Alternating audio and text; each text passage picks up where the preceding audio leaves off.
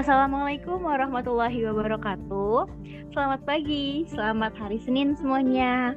Kembali lagi di episode terbaru dari podcast Pengembangan Diri PAPA 2018 dengan judul episode kali ini yaitu Emergenetics dan Perbedaan Gender. Perkenalkan, saya Daviza Salsabila sebagai moderator pada episode kali ini. Saya ditemani oleh dua narasumber yaitu ada Anggita Asmarani. Halo Anggita. Halo semua. Kemudian ada Nuke Aprianti. Hai Nuke. Halo semuanya. Nah, gimana nih? Penasaran nggak sama pembahasan materi di episode kali ini? Harusnya sih penasaran ya, apalagi episode kali ini ditemenin sama narasumber yang keren-keren. Kalau begitu, selamat mendengarkan dan menyimak ya.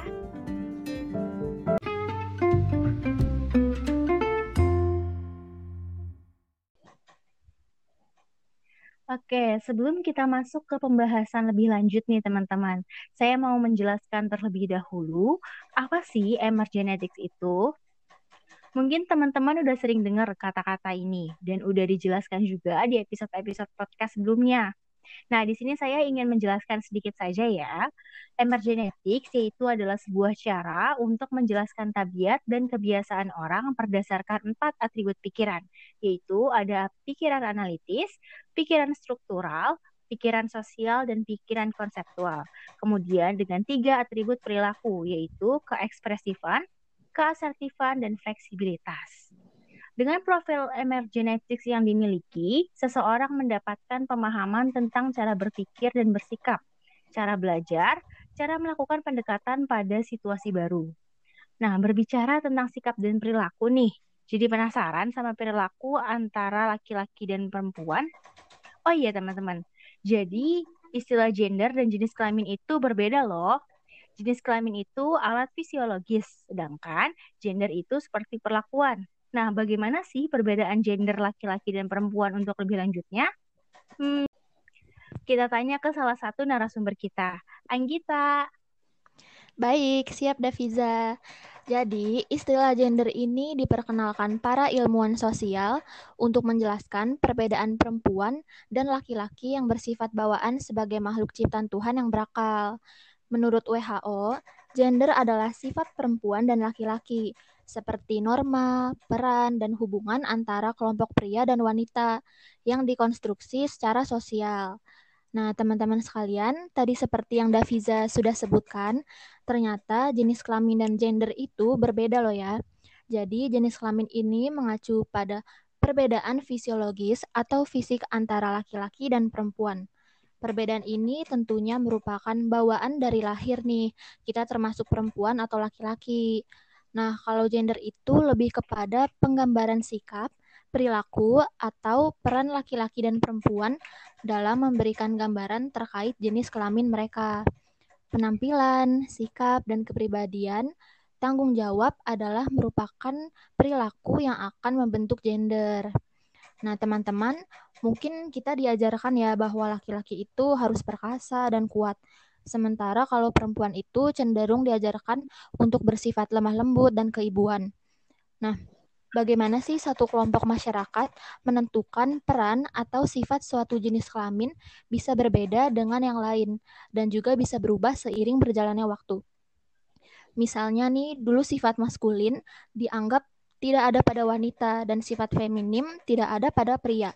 Nyatanya, sekarang sudah dipahami banyak orang bahwa laki-laki juga bisa mengayomi dan wanita juga bisa nih jadi pemimpin. Seiring berkembangnya zaman, masyarakat juga menyadari terkait kesetaraan gender. Namun di sini bukan berarti saling menggantikan peran ya, ini lebih kepada saling melengkapi dan membantu tugas-tugas yang biasanya dikerjakan laki-laki dan sebaliknya. Lalu teman-teman tahu nggak sih sama yang namanya high heels atau sepatu hak tinggi? Biasanya kan high heels ini itu lebih condong atau e, dirasa sudah melekat pada sosok perempuan. Kita bisa jumpai high heels juga ini misalnya di mall, sekolah mungkin guru-guru yang memakai high heels, atau dari mamah kita yang mungkin mempunyai high heels. Tapi kalau menurut teman-teman sendiri nih, high heels ini bisa nggak sih dipakai buat laki-laki? Kalau menurut Daviza sama Nuka gimana? Apa bisa high heels dipakai untuk laki-laki atau cuma untuk perempuan saja nih? Kalau menurut saya, high heels itu hanya bisa dipakai oleh perempuan karena uh, yang sering saya lihat itu emang kebanyakan rata-rata perempuan yang pakai high heels. Tapi nggak tahu nih kalau menurut Davisa gimana? Kalau menurut saya sih boleh aja laki-laki untuk pakai high heels. Jadi gimana Anggita?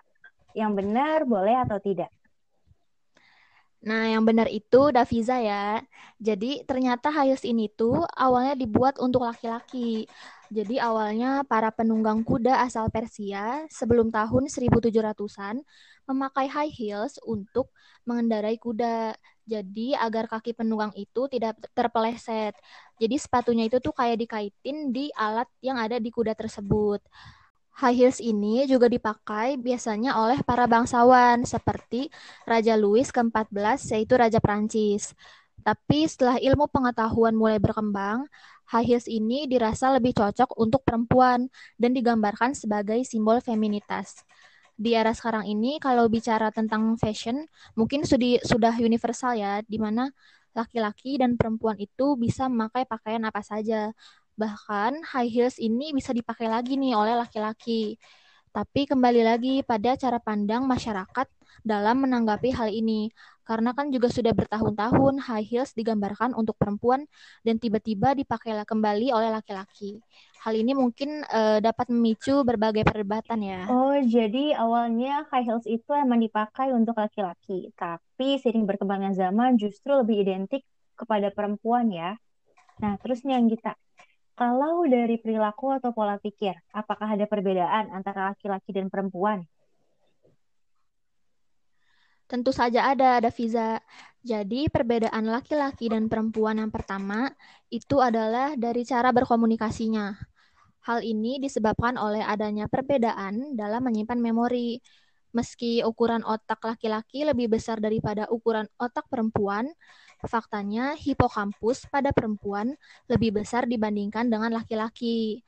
Perempuan memiliki verbal center pada kedua bagian otaknya, sedangkan laki-laki hanya memiliki verbal center pada otak kiri. Jadi ketika laki-laki ingin pikiran atau perasaannya dimengerti, mereka ini akan mengungkapkannya secara langsung. Sebaliknya kalau perempuan ini biasanya lebih suka kayak kasih isyarat gitu agar bisa dimengerti.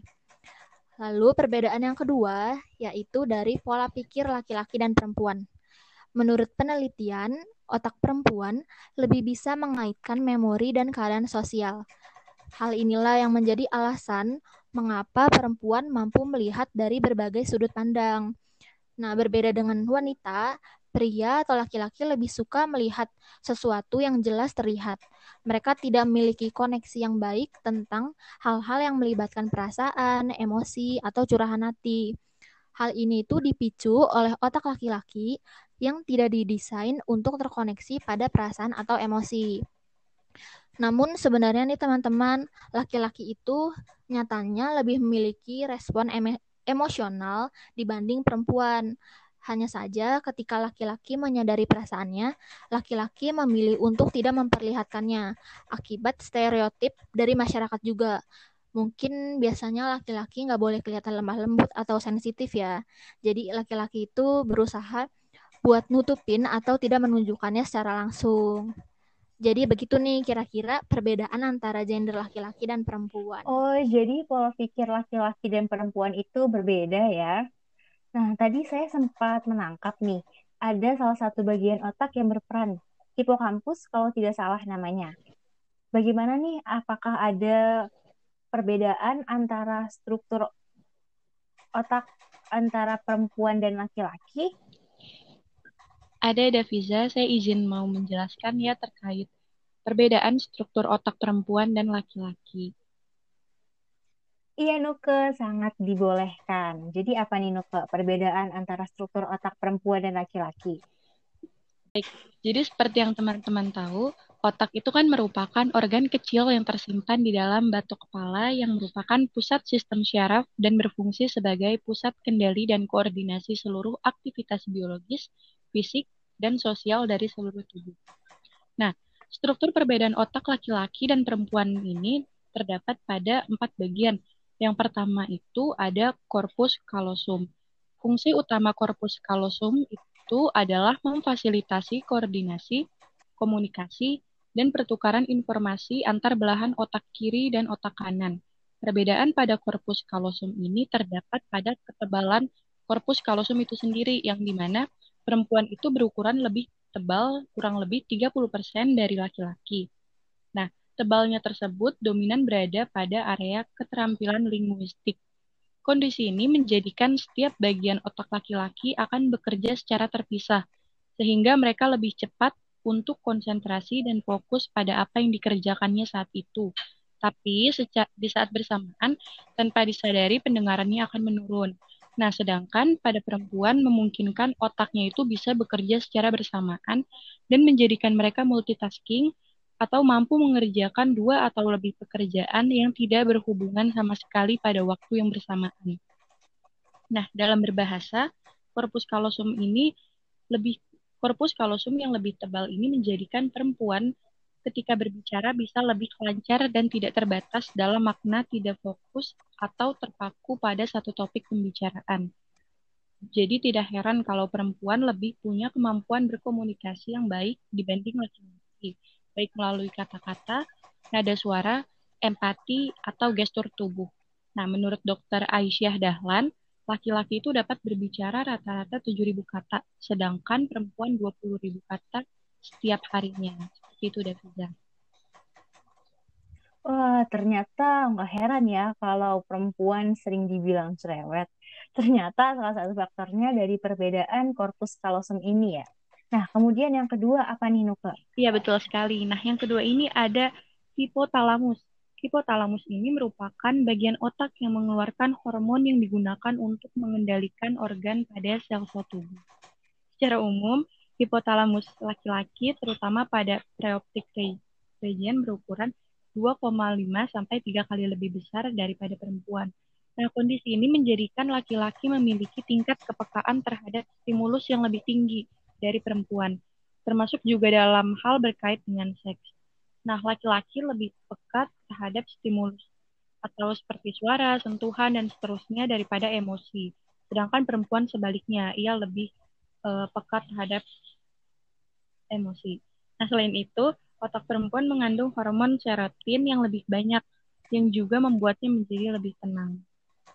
Hmm, berarti perempuan dibilang sering pakai perasaan dibanding laki-laki itu benar ya, karena bisa jadi karena ini. Kemudian Nino, perbedaan yang ketiga apa tuh? Nah, yang ketiga itu terletak pada inferior parietal lobe. Area ini mengatur kemampuan visual spasial dan sangat perlu untuk hal-hal yang berkaitan dengan matematika dan arsitektur. Inferior parietal lobe pada laki-laki lebih besar 6% dibandingkan perempuan. Selain itu, inferior parietal lobe pada perempuan terlihat asimetris antara lobus kiri dan lobus kanan. Kemampuan untuk membayangkan dan membangun model imajiner tiga dimensi dari sebuah gerakan, posisi, dan lainnya lebih berkembang baik pada laki-laki dibanding perempuan. Nah, hal ini berwujud dalam kemampuan perancangan mekanis, pengukuran penentuan arah api, dan manipulasi benda-benda fisik. Jadi tidak heran kalau banyak laki-laki yang senang mengutak-ngatik atau memodifikasi suatu barang. Wah, mungkin ini kali ya salah satu alasan kenapa jurusan teknik peminatnya itu lebih banyak laki-laki dibanding perempuan. Karena karena kalau dari yang disampaikan Nuke, laki-laki lebih suka untuk modifikasi barang. Nah, yang terakhir nih, perbedaannya apa Nuke? Nah, yang terakhir itu tadi sudah disinggung sedikit ya oleh yang kita, yaitu ada hipokampus. Area ini bertanggung jawab atas ingatan atau memori, baik jangka panjang maupun jangka pendek, dan juga berperan dalam pembentukan memori navigasi serta spasial. Pusat memori atau hipokampus pada otak perempuan lebih besar ketimbang pada otak pria. Oleh sebab itu, perempuan mampu mengingat sesuatu yang lebih lama bahkan sampai pada detailnya. Kondisi ini pula yang menyebabkan laki-laki mudah lupa. Inilah yang menyebabkan laki-laki lebih mudah move on daripada sebuah trauma dibandingkan perempuan. Namun demikian dalam perkembangannya, sel-sel hipokampus dan juga sel lobus parietal pada perempuan lebih cepat menghilang atau mati, sehingga perempuan pada saat tua akan lebih mudah kehilangan memori, kemampuan pengenalan sosial, dan juga mudah menjadi pelupa. Seperti itu. Waduh, move on ya. Hmm. Ternyata kalau banyak yang bilang laki-laki lebih gampang move on dari perempuan, nggak heran ya. Nah, tadi kan udah dijelasin nih sama Nuke, perbedaan struktur otak perempuan dan laki-laki.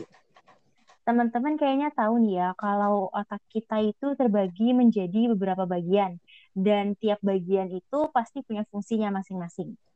Karena Nuke tadi udah jelasin perbedaan struktur, sekarang kita mau dengerin penjelasan dari Anggita nih tentang perbedaan fungsi pada otak.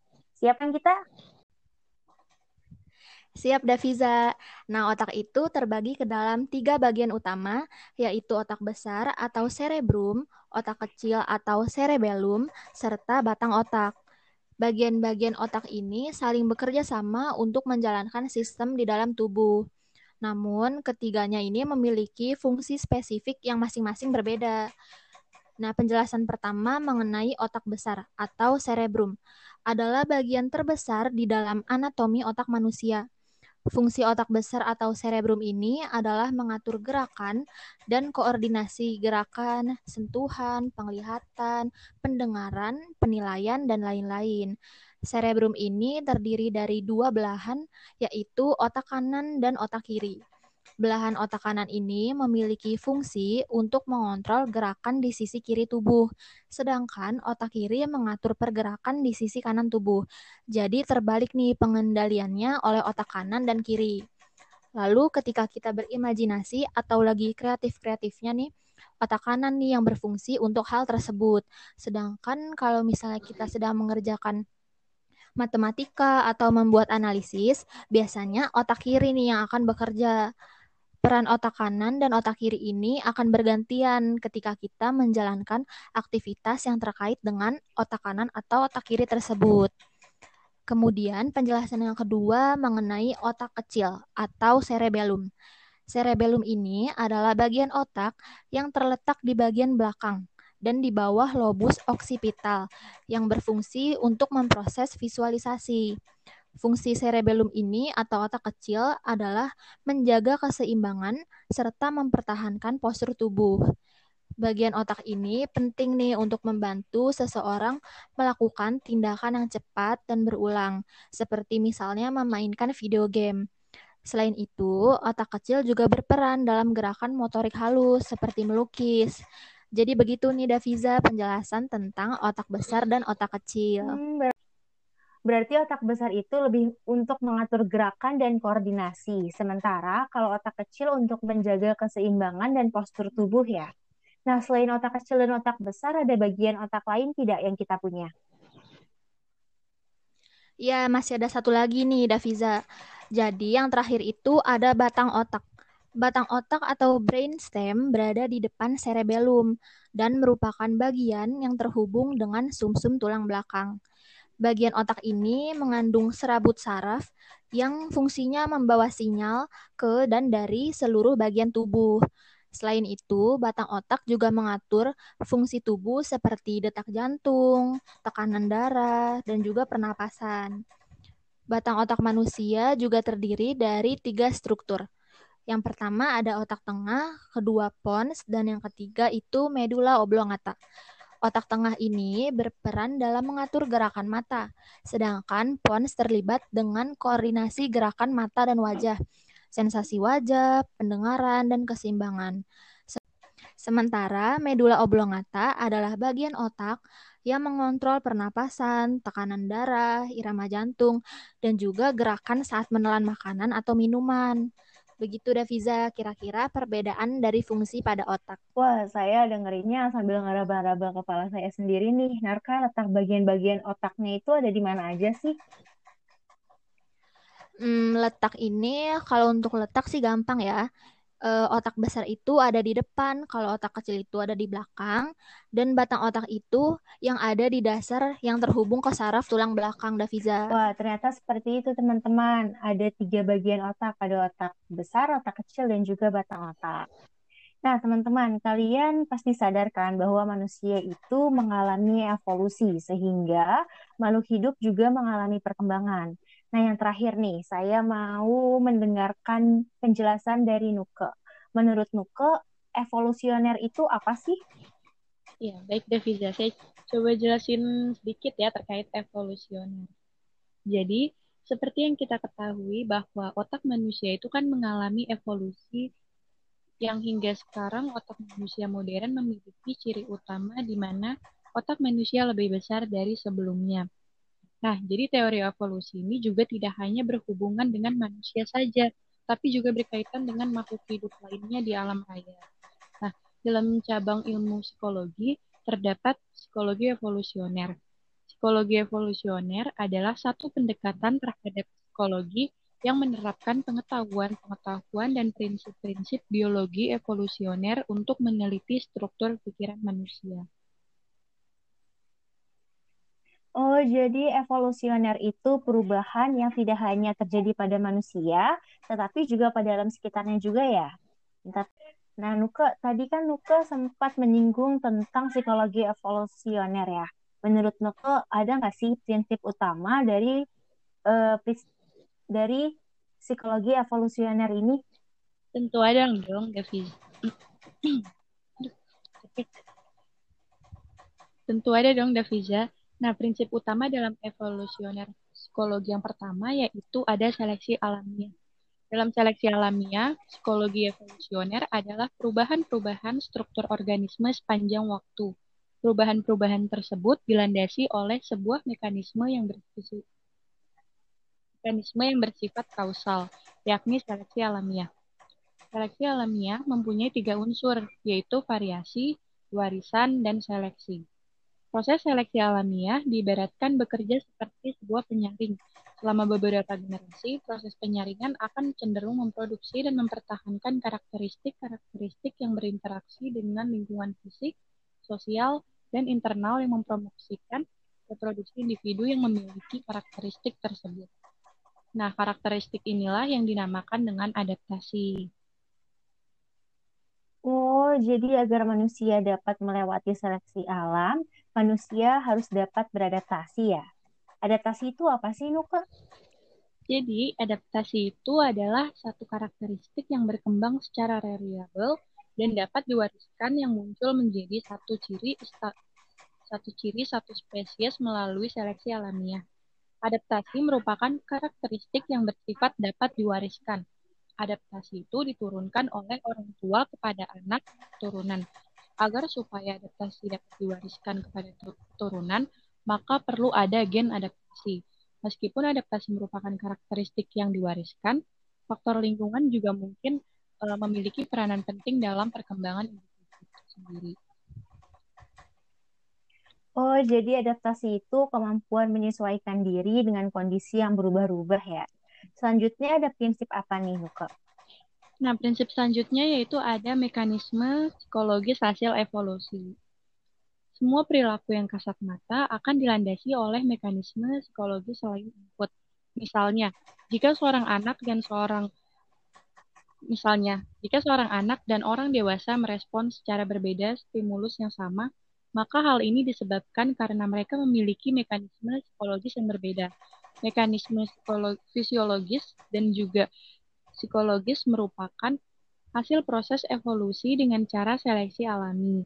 Nah, yang terakhir itu, ini kita lanjut ke prinsip selanjutnya. Yang terakhir yaitu ada peran sentral konteks dalam psikologi evolusioner.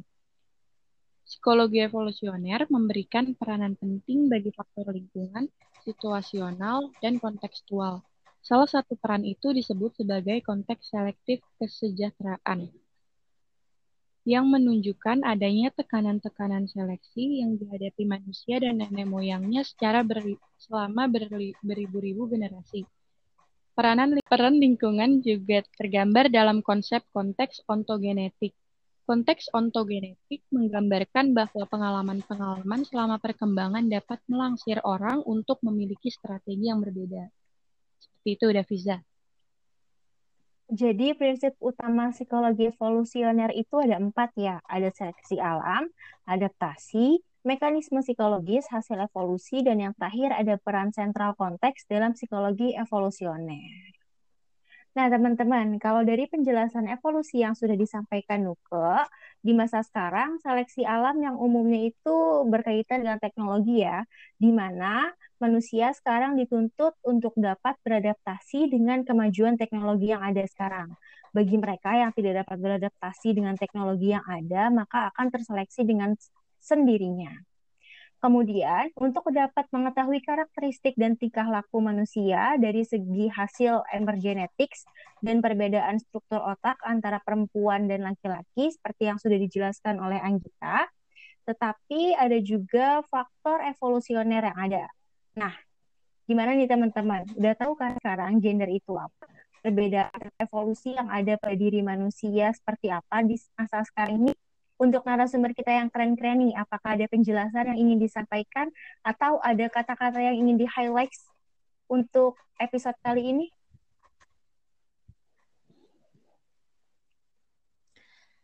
Uh, paling mau ngingetin aja nih Daviza kalau misalnya jenis kelamin dan gender itu berbeda ya. Jenis kelamin itu alat fisiologis, sedangkan gender itu seperti perilaku yang menggambarkan jenis kelamin seseorang. Kayak gitu, uh, Daviza. Cukup, Daviza. Tapi uh, saya ingin sedikit mengingatkan juga nih, kalau evolusi itu tidak hanya terjadi pada diri manusia saja, tapi juga terjadi pada al lingkungan alam raya dan sekitarnya. Baik, seperti itu aja sih. Baik, terima kasih untuk Anggita dan Nuke. Nggak terasa nih teman-teman, kita sudah sampai di penghujung episode kita kali ini. Sebelum saya menutup episode podcast kali ini, saya ingin menyimpulkan materi dulu ya. Emergenetics di sini menjelaskan tabiat dan kebiasaan orang berdasarkan empat atribut pikiran dan tiga atribut perilaku. Jenis kelamin dan gender merupakan hal yang berbeda, Gender adalah sebuah konsep tentang peran sosial laki-laki dan perempuan yang berkaitan dengan perbedaan peran, tanggung jawab, fungsi, hingga ruang tempat manusia beraktivitas. Otak merupakan organ kecil yang tersimpan di dalam batok kepala yang merupakan pusat sistem syaraf dan berfungsi sebagai pusat kendali dan koordinasi seluruh aktivitas biologis, fisik, dan sosial dari seluruh tubuh laki-laki dan perempuan memiliki perbedaan struktur otak. Yaitu pada korpus kalsum, perempuan memiliki struktur yang lebih tebal dibandingkan dengan laki-laki yang memungkinkan perempuan lebih dapat melakukan dari satu dalam satu waktu yang bersamaan. Dan pada hipotalamus, laki-laki memiliki ukuran yang lebih besar, sehingga laki-laki memiliki tingkat kepekaan yang lebih tinggi di perempuan. Pada inferior parietal lobe, laki-laki lebih besar dibandingkan perempuan dan pada hipokampus atau pusat memori, perempuan lebih besar dibandingkan pria sehingga menyebabkan laki-laki mudah untuk move on dari trauma dibandingkan dengan perempuan. Nah, otak-otak manusia juga terbagi menjadi tiga bagian, yaitu otak besar, otak kecil, dan batang otak. Psikologi evolusioner adalah salah satu pendekatan terhadap psikologi yang menerapkan pengetahuan-pengetahuan dan prinsip-prinsip biologi evolusioner untuk meneliti struktur pikiran manusia. Terdapat empat prinsip utama psikologi evolusioner, yaitu seleksi alamiah, adaptasi, mekanisme psikologis hasil evolusi, dan peran sentral konteks dalam psikologi evolusioner. Baik, Terima kasih kepada Anggita dan Nuke yang sudah bersedia menjadi narasumber kita kali ini.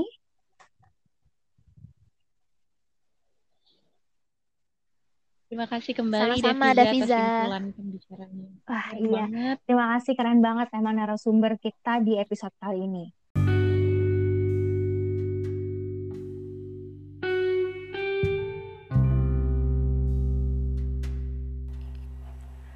Podcast episode kali ini tentang emergenetics dan perbedaan gender dengan saya, Daviza Salsabila sebagai moderator serta Anggita Asmarani dan Nuko Aprianti sebagai narasumber cukup sampai di sini. Terima kasih kepada teman-teman yang telah mendengarkan dan menyimak podcast episode kelima ini hingga akhir episode. Semoga materi yang kami sampaikan dapat bermanfaat dan dapat menambah pengetahuan kalian ya. Mohon maaf apabila ada yang kurang jelas ataupun ada kesalahan penggunaan kata dalam penyampaian materi. Selamat dan semangat hari Senin semuanya. Jangan lupa untuk tetap jaga kesehatan dan selalu bahagia. Wassalamualaikum warahmatullahi wabarakatuh.